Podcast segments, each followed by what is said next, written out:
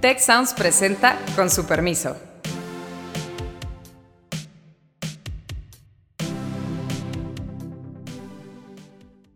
Con su permiso, yo soy Carlos Elizondo y les agradezco que nos acompañen en esta emisión. Conforme va envejeciendo la población mexicana, cambiando esa situación demográfica en México, pues el problema se va a hacer más agudo. En otros países hay una regla general y aquí es una regla que depende de tu situación laboral. Para decirlo simple y llanamente, si no tenemos cuidado con esto, va a haber mucha gente bien enojada y con justa razón. Y hoy tenemos a un viejo conocido y amigo, Héctor Villarreal, que en un acto de cobardía nos dejó Héctor, pero qué bueno que estás de regreso para hablar de tu tema, que es las pensiones, el espacio fiscal, la situación de las finanzas públicas. Y está con nosotros también Beata Boina. Héctor, bienvenido. Al contrario, Carlos, gustazo estar de regreso y no los abandoné, un reacomodo. No, tenía una agenda muy complicada y nos dio mucha tristeza que se fuera, pero no puede estar grabando regularmente. Gracias, Héctor. Hola, Beata. ¿Cómo están? ¿Qué tal? Yo creo que podemos, podemos empezar con lo básico. Este, o sea, Héctor, o sea, ¿cómo, o sea, ¿en qué se basa el sistema de pensiones en México hoy en día para una persona que no sabe sobre el tema? Fíjate que hay un término bien técnico que es esto de los pilares que luego confunde. Si tú quieres entender pensiones, tienes que pensar en cuatro ideas muy conectadas, Beata, pero un poquito diferentes. Pensiones no contributivas, no depende si tú, como dice su nombre, hiciste una contribución o colaboraste de alguna manera, te toca una pensión. El programa ahora de eh, bienestar para adultos mayores, pues es básicamente una pensión universal no contributiva. Y luego tenemos otros tres. Una cosa que es el sistema de beneficio definido. Se supone que tú hiciste contribuciones durante el tiempo que trabajabas y que luego al final te toca, en base a esas contribuciones, por una fórmula, ciertos pagos. Tercer pilar, contribución definida. Y aquí de repente se confunde, pero contribución definida es Afore, es una cuenta individual que tú tienes que te va a pagar una pensión cuando te retires. Y por último está el ahorro voluntario. Entonces alguien dice, bueno, el ahorro voluntario, ¿por qué lo meten a pensiones? ¿Por qué es diferente de si yo meto algo en una cuenta en el banco? Normalmente trae alguna especie de incentivo fiscal. Si dices, sabes que este ahorro es para mi pensión, no te quitan impuestos. Y te los van a quitar en el momento que te paguen, digamos, se pospone el pago de impuestos. Depende el esquema, Carlos. En algunos casos se pospone, pero típicamente se pone, se pone una especie de techo que te cobran a partir de ahí. Menos de eso, si es para el retiro y cumple ciertas condiciones, no se paga el impuesto. Y la edad de retiro, porque es un tema bien importante, este, ¿cómo lo definimos? Fíjate que es súper variable. O sea, ahorita como está definido, Beata, para la no contributiva, es a partir de los 65 años. Cuando te vas a los otros sistemas, es un universo, porque es una mezcla entre edad y cuántas semanas cotizaste. Normalmente el general de los sistemas es entre los 60 y 65 años, pero hay una serie de subsistemas con excepciones que dicen, ¿sabes qué? Tú te puedes jubilar, que esto es una de las cosas que siempre se le ha criticado a Pemex y a CFE. Se pueden jubilar a los 55 años, en el caso de mujeres incluso a los 53 con ciertas condiciones.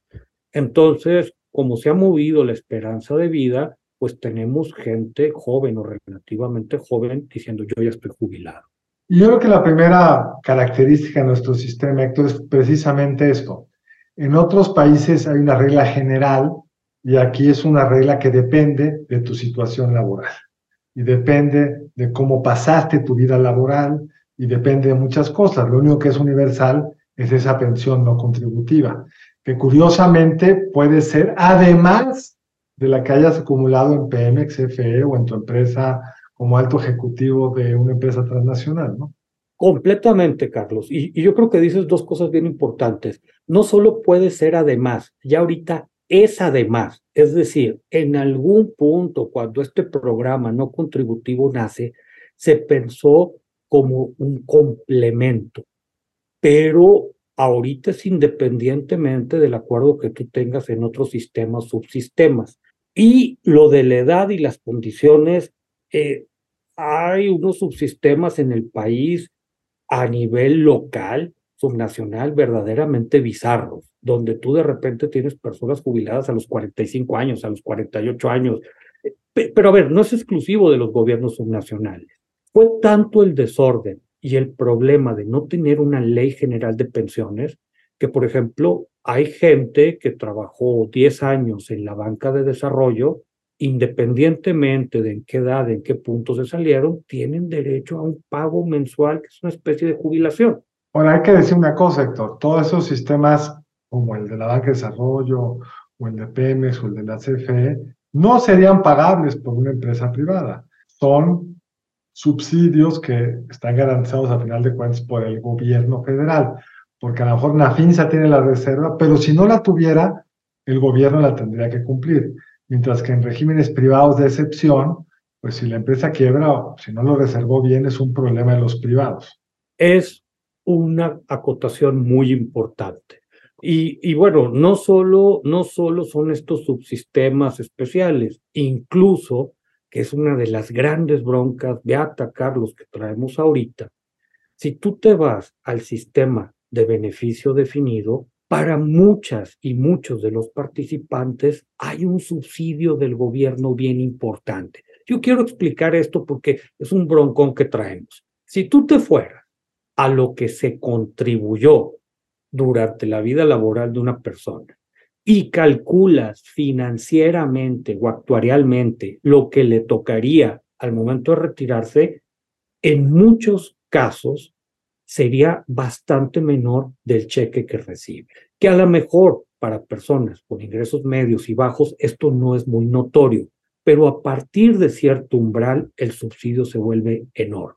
Pero además hay otra transición muy complicada, que es la generacional. En el mismo sistema, quienes estuvimos, estábamos activos en el IMSS como con un empleador privado antes de la reforma del 97, tenemos un paquete distinto a quienes se afilian a partir de. ¿Cuál es Completamente. Y, y, esa, y, esa, es una de las cosas que más tarde que temprano pues nos va a causar muchas tensiones, incluso políticas. Lo, lo dices muy bien, puede ser una diferencia de dos grandes amigas, dos grandes amigos con perfiles muy similares, pero que una o uno haya entrado con un mes de diferencia de cuando mordió la ley, el trato que el sistema de pensiones les va a dar es bastante, bastante diferente. La ley 73, en general, es mucho más generosa que la ley 97, donde tu pensión se basa en gran parte en tus ahorros, lo que conocemos como afores. Ahora bien, eh, Héctor, tú has escrito varias cosas sobre el sistema de pensiones. No es el tema, la verdad, que se eh, toca con mucha frecuencia, yo diría, en los debates políticos. Eh, la pensión esta no contributiva, pues qué bien que existe en México, pero también si tomamos en consideración que aplica a los ricos y a los pobres por igual, pues no necesariamente cumple, digamos, con su función este, eh, distributiva, ¿no? Ahora bien, es, sí, o sea, ¿cómo tú lo ves en este contexto? Yo creo que ese es el primer problema, ¿verdad? O sea, de que de, que de repente puede, puede ser una, una pensión injusta en ese sentido. Yo creo que en términos generales no es un mal programa.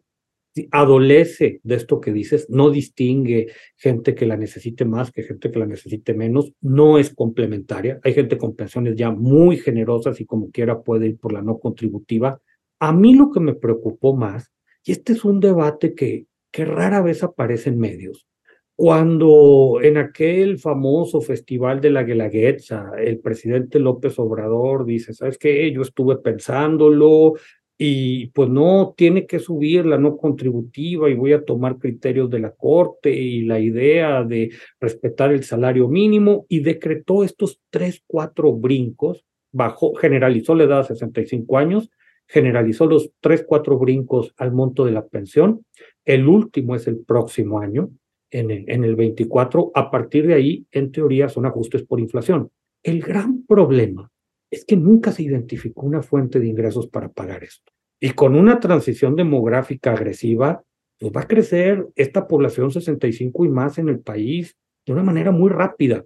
Y, y al no identificar una fuente de ingresos, pues lo que hemos estado observando eh, es que también hay una simetría entre legislativo y ejecutivo. Cuando tú en la Cámara de Diputados o en senadores quieres fondear algo, pues le tienes que hallar una fuente de ingresos. Tú como ejecutivo le dices a la Secretaría de Hacienda, pues me cuadras el presupuesto. Entonces, lo que estamos viendo es una serie de reducciones en áreas sensibles y cómo pensiones se va comiendo cada vez más. Y yo creo que habría que, digamos, complementarlo con el siguiente punto, a ver cómo lo ves, Héctor y tú lo tienes muy bien analizado en un, en un, texto que publicaste hace poco en el blog de la Escuela de Gobierno del TEC, que es, tú tienes, digamos, ciertos compromisos de gasto que le llamamos irreductibles, es decir, una vez que te toca ese, te suman a esa lista de pensiones, la del IMSS, la no contributiva, la que sea, por razones legales ya no te lo pueden quitar. Entonces, el presupuesto tiene primero que contemplar eso, y otra serie de gastos que están predeterminados. Entonces te van achicando el espacio para hacer otras cosas o te obliga, si no hay ingresos suficientes, a recortar otros beneficios que no están garantizados por ley o obra pública que tienes pendiente, lo que sea. Entonces tú nos hablas en este blog de ese espacio fiscal que ha ido reduciendo y luego muestras muy bien cómo por razones demográficas y del incremento en la masa, en el, en el volumen que se va a pagar mes con mes, más una cosa que no dijiste ahorita, pero tienes en el texto, que es, se va a actualizar respecto a la inflación. eso genera una dinámica muy interesante. No las podrías describir, siempre las gráficas son más fáciles que la platicada. Pero cuéntanos un poco cómo es esa tendencia al gasto y compárala con lo que recaudamos, por ejemplo, en el IVA. Sí, encantado. El problema no es solo de la no contributiva. Hemos, hemos estado observando, Carlos Beata, o sea, yo creo que el animal apestoso en el cuarto del que nadie quiere hablar es el sistema de contribución, de beneficio definido, este mentado Pilar 2. O sea, eso de la mano de la no contributiva, pues estamos, está creciendo nuestro gasto, traíamos números, un promedio de 6-7% anual entre los dos. Esto eventualmente se va a aplanar porque pues, vas a tener personas saliendo del sistema de beneficio definido para irse al de contribución definida. Entonces, de repente, eh, algún político te dirá, pues es que con Afores nosotros ya resolvimos. Eso no es falso, pero tampoco es una verdad completa. Sueñas, suenas a la vocera de los miércoles. No, no, no, no, no, no, no, no, no, no, no. Mire, dejémosla en que eventualmente nos quitará presión en gasto público, pero no nos cansamos de decir que tranquilamente nos quedan muy complicados 12, 15, pueden ser 18 años. Entonces, si tú no tienes cuidado, y para la gente que amablemente nos escucha, si tu gasto en pensiones, para, para quitar tecnicismos, si tu gasto en pensiones está creciendo 6, 7% al año y tu economía crece el 2, con suerte el 3, pues eventualmente el gasto en pensiones se va comiendo una mayor proporción del PIB, con la agravante de que somos un país que recauda muy poquito. O sea, entonces, de repente, a ver, hay números escalofriantes, Carlos Gata. Eh, el Centro de Investigación Económica y Presupuestaria trae proyecciones que para 2024 el gasto completo en pensiones, incluyendo contributivas y no contributivas, puede andar por ahí del 6.1, 6.2% del PIB. Si tenemos suerte, nuestra recaudación del IVA andará por el 4.3, 4.4. Entonces, eh, ya es una cantidad espantosa. Hay que recordarle a la gente que nos escucha que toda la recaudación tributaria del país anda por ahí de 14%. Le agregas las cuotas a la seguridad social, te vas como a 15 y medio. Te, le agregas pues dinero que agarramos de, de, los derechos que paga Pemex, etcétera. Entonces, tienes un gobierno con 16, 17 puntos para gastar y de repente le dices, pues sorpresa, nada más de pensiones te vas a gastar 6.1. Te quedan 10. Quedan 10. Y yo le quito pues 3.4, 3.5 de servicio de deuda pública. Y esa además va a tender a crecer, porque como tu déficit va creciendo para acomodar esto, entras en la horrenda curva de no digamos exponencialidad, pero un crecimiento más rápido del servicio de la deuda que el PIB.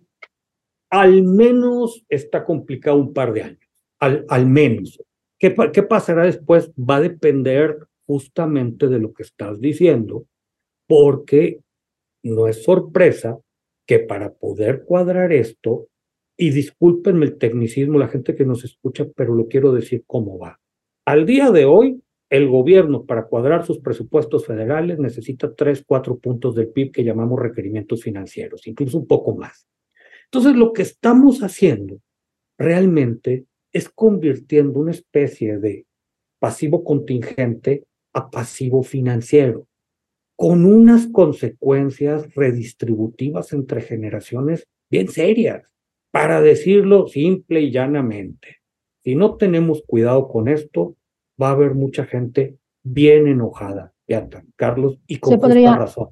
Se podría llegar incluso a la situación, digamos, de que el Estado no va a tener capacidad de pagar todas las pensiones. ¿Hay algunas previsiones, digamos, de horizonte temporal de esta naturaleza o, o, más bien aún no? Mira, gran, gran, gran pregunta, Beata. El riesgo existe, mas yo creo que no es probable. No al menos en el corto, quizá tampoco en el mediano plazo. Eso no le quita el sabor, el sabor a, crisis. La diferencia es que cuando aquí en México pensamos en estas crisis fiscales, son muy macro, que si me permites la figura, es como cuando te da un infarto. ¿Sabes qué? Yo no pude pagar deuda pública, bla, bla, bla, entré en moratoria, todo explota. Esto es una crisis mucho más de carácter micro. En lugar de un infarto, se parece a una gangrena o a una diabetes que te está carcomiendo. Entonces dices, pues sabes qué, puedo pagar, pero está habiendo consecuencias muy serias en gasto en educación, en gasto en salud, en gasto en infraestructura, en gasto en seguridad y, y bueno, ahí está el problemón. Bueno, se podría también hacer, digamos, contemplar la situación de esta pensión no contributiva, o sea, si comparamos las pensiones no contributivas y, digamos, las, las otras que son contributivas, o sea, ¿cuáles proporcionalmente son más, más importantes en este gasto, digamos, de pensiones? Las contributivas. Las, las contributivas todavía, todavía están más o menos en una tasa 3 a 1 con respecto a las no contributivas. Pero perdón, Héctor, hay una pequeña trampa ahí. Yo, los contribuyentes, los que contribuyen con su pensión contribuyeron, pero no se les abonó en una cuenta los pre-ley 97. Entonces... ¿Quién sabe dónde está el dinero? No, no, no, claro, que dice, ah, hay, hay una parte en reservas. Eso que dice, eso que dice Carlos es bien importante. Eh, nada más, cuando la gente le brinca mucho a las contributivas, o sea, y que dice, y que las defienden a capa y espada, a mí me parece correcto. Hay que tener cuidado con tres, cuatro cosas. Muchas veces estas contributivas, el espíritu, el, ahora el término en inglés es pay as you go. ¿Sabes qué? Pues yo estoy pagando ahorita una, una, yo hago una contribución con el espíritu de que cuando con eso, con estas contribuciones se les paga a los que ya se jubilaron y eventualmente a mí me tocará. Nada más que hay que tener cuidado con tres, cuatro puntos. Primero, hay algunos sistemas que aunque tienen el nombre de contributiva, y esto fue muy claro en el caso de Pemex o de CFE, básicamente las trabajadoras y los trabajadores no hacían contribuciones. Se les trata como beneficio definido, eventualmente se cambiaron a cuentas individuales, pero esto es muy reciente. No, no hacían contribuciones, pero se les trata como contributivos. Era una prestación en el contrato laboral y son pensiones generosísimas. y muy prontas, muy jóvenes y muy jóvenes. Entonces, de repente, cuando llegan y dicen, es que yo contribuí tanto tiempo, a ver, señora, señor, usted no contribuyó nada, era una prestación en su contrato laboral, pero además muy protegida y muy blindada por el gobierno. Dos, tenemos que ahorita ya es una verdadera industria de coyotaje, Beata Carlos, lamentada modalidad 40. ¿Cómo se juega con esto? O sea, eh, parte del problema es que con la ley 73 tus pensiones se calculan con tus contribuciones de los últimos cinco años. Entonces tenías muchas personas con sueldos subreportados que en los últimos cinco años en los últimos cinco años subían mucho sus contribuciones y esto les inflaba toda, todo, todos los pagos durante el resto de, de su vida de jubilados. ¿Y por qué dices tenías? ¿Ya no está pasando? La modalidad 40 todavía existe, claro. Una, a mí me llama mucho, más aún, hay ciertas reglas, Carlos Beata, donde tú puedes, no, no me quiero poner a explicarlas porque me comería 10, 15 minutos del programa, pero tú te puedes salir de trabajar un año, haces contribuciones como si fueras trabajador independiente, inflas mucho esta bolsa y el factor que te toca es que terminas con una pensión actuarialmente muy injusta con respecto a lo que te tocaba. Entonces, si tú veías todos estos pagos de contribuciones y les metes una buena tasa de rendimiento y ves la bolsa que se junta y luego el cheque que le va a llegar a esta persona con respecto a lo que contribuyó, viene muy subsidiado. Ah, ahora, tú has mencionado dos cosas son bien importantes. Uno, el sistema Pay as you go, paga mientras te vas, tenía que ver con el principio de que la pirámide iba a mantenerse igual entonces, pues, un grupo de jóvenes puede mantener a los mayores y estos jóvenes cuando sean mayores serán subsidiados por otro grupo de jóvenes más amplio en la pirámide. Pero cuando la pirámide se angosta, ese juego ya no funciona. Es correcto. Entonces, tú estás contribuyendo para los más mayores, digamos, y nadie va a contribuir para ti. Porque y por eso se inventan las afores, a tratar de romper este círculo. Podemos discutir si las afores les dieron o no suficientes recursos, etcétera, pero había un principio. Y lo increíble de esta administración, creo yo, Héctor, corrígeme, es que lejos de ayudar a resolver el problema, en CFE regresaron al problema viejo que ya habíamos resuelto. Es decir, ya había un grupo de nuevos trabajadores que iban a estar contribuyendo a su pensión de verdad. Les dijeron, otra vez no contribuyas, jubílate una edad joven y se resuelve este problema. Y dos, perdón, pues hicimos esta bolsa creciente de pensiones no contributivas, habiendo resuelto pues, un poco el problema de las pensiones de los post-97, pero no el espacio fiscal para los pre-97. Mira, tengo muchas reacciones a lo que estás diciendo.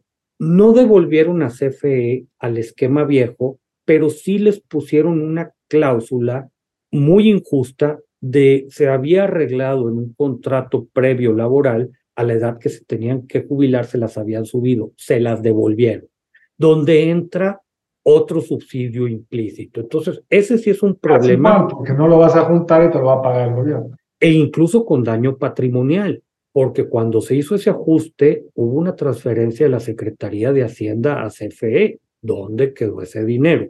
Ese es uno de los temas a arreglar.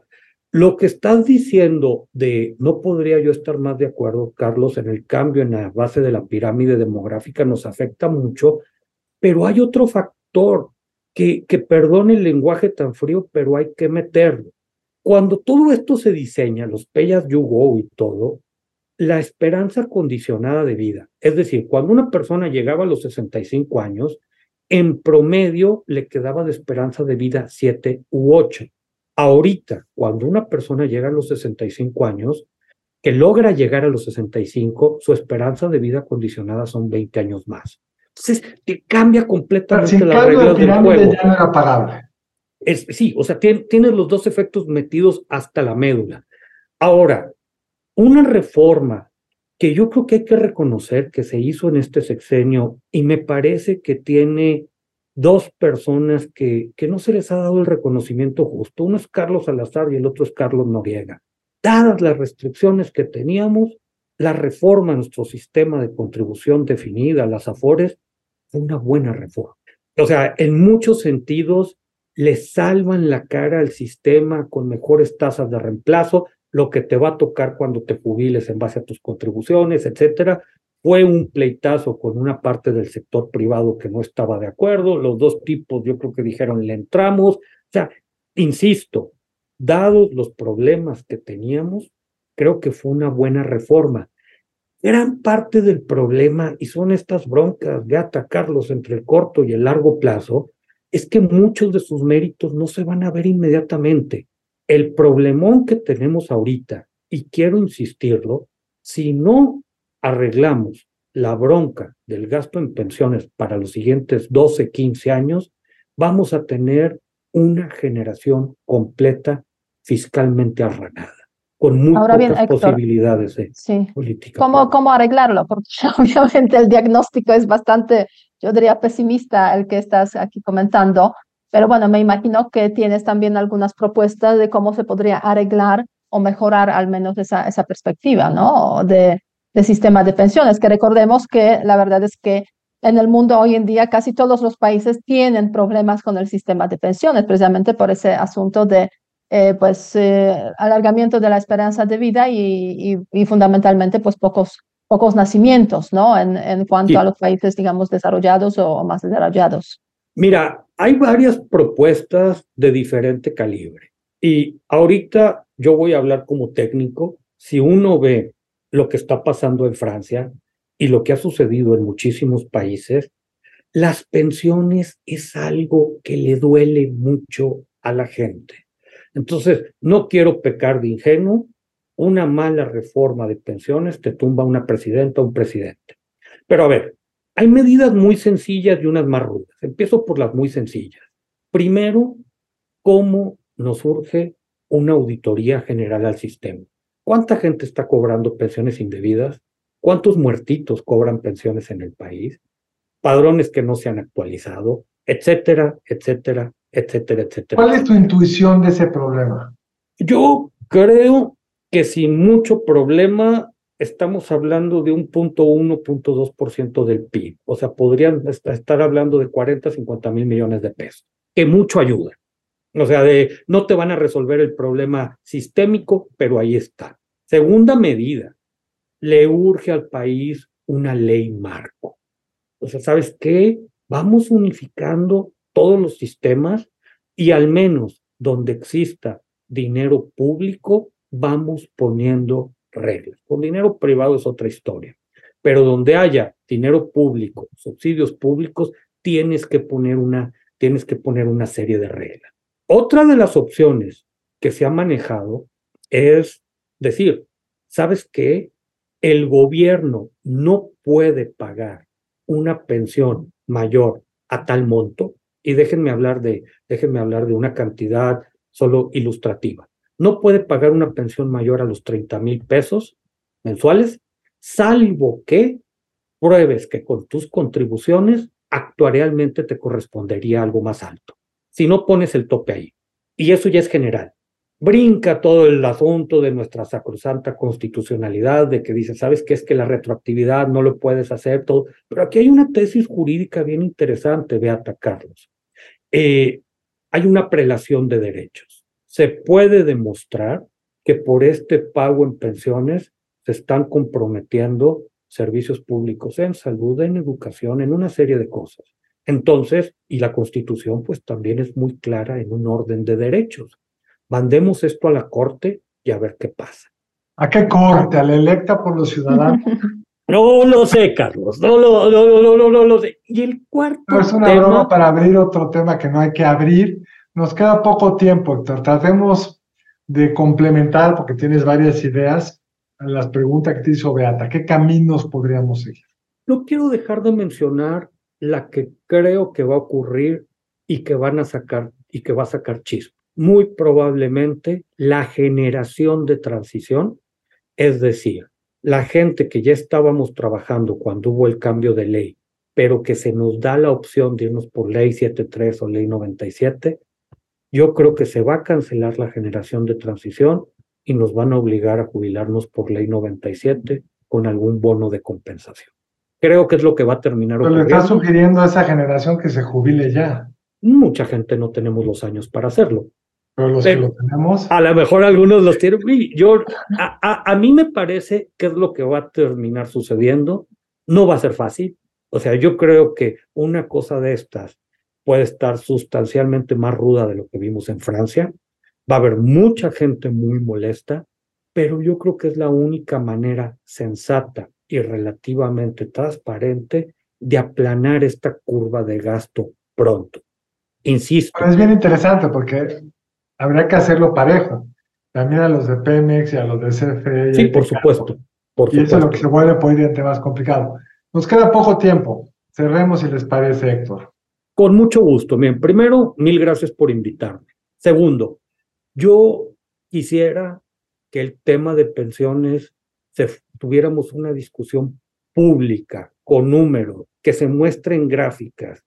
Y, a ver, todo mundo tenemos un familiar, puede ser muy cercano, que goza de estas pensiones y a lo mejor la pensión hasta tiene un efecto subsidio sobre otros miembros de la familia en muchos casos, lo sé, pero nos estamos condenando a un gobierno pobre con muy poca capacidad de acción en ámbitos que son importantísimos. Si no lo vamos a discutir, o sea, si no lo vamos a solucionar de atacarlos, mínimo, discusión pública que se entiendan los costos de lo que estamos viviendo. Beata. Eso sin duda, yo creo que la discusión pública es el primer paso para entender la situación y eventualmente, pues, a raíz de eso, tomar medidas necesarias, porque efectivamente eh, malas reformas en el sistema de pensiones tumban los gobiernos. Eso no cabe ninguna duda, eh, sobre todo si vemos la situación en varios países europeos.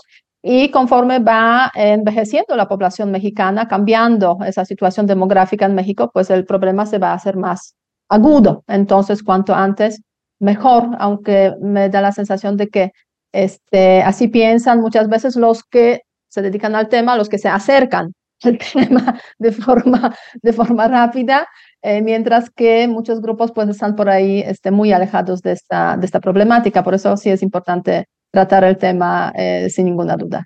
Pues Héctor, muchas gracias. Te volveremos a invitar a ver cómo ha evolucionado esto. Beata, muchas gracias.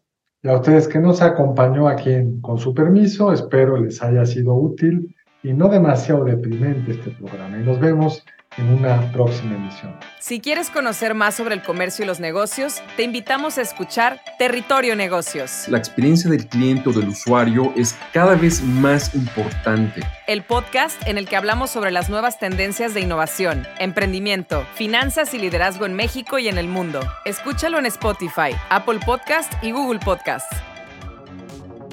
Muchas gracias al equipo del Tecnológico de Monterrey y de Tech Sounds. Productora ejecutiva, Lisbeth Siller. Productoras de Con su permiso, Stephanie Cisneros y Eva Obano. Diseño, Lisette Rodarte. Analíticos y alianzas, Lilia Martínez. Postproducción, Max Pérez y Marcelo Segura. Les invitamos a escuchar el siguiente episodio de Con su permiso y el resto de programas de Tech Sounds en los canales de su preferencia.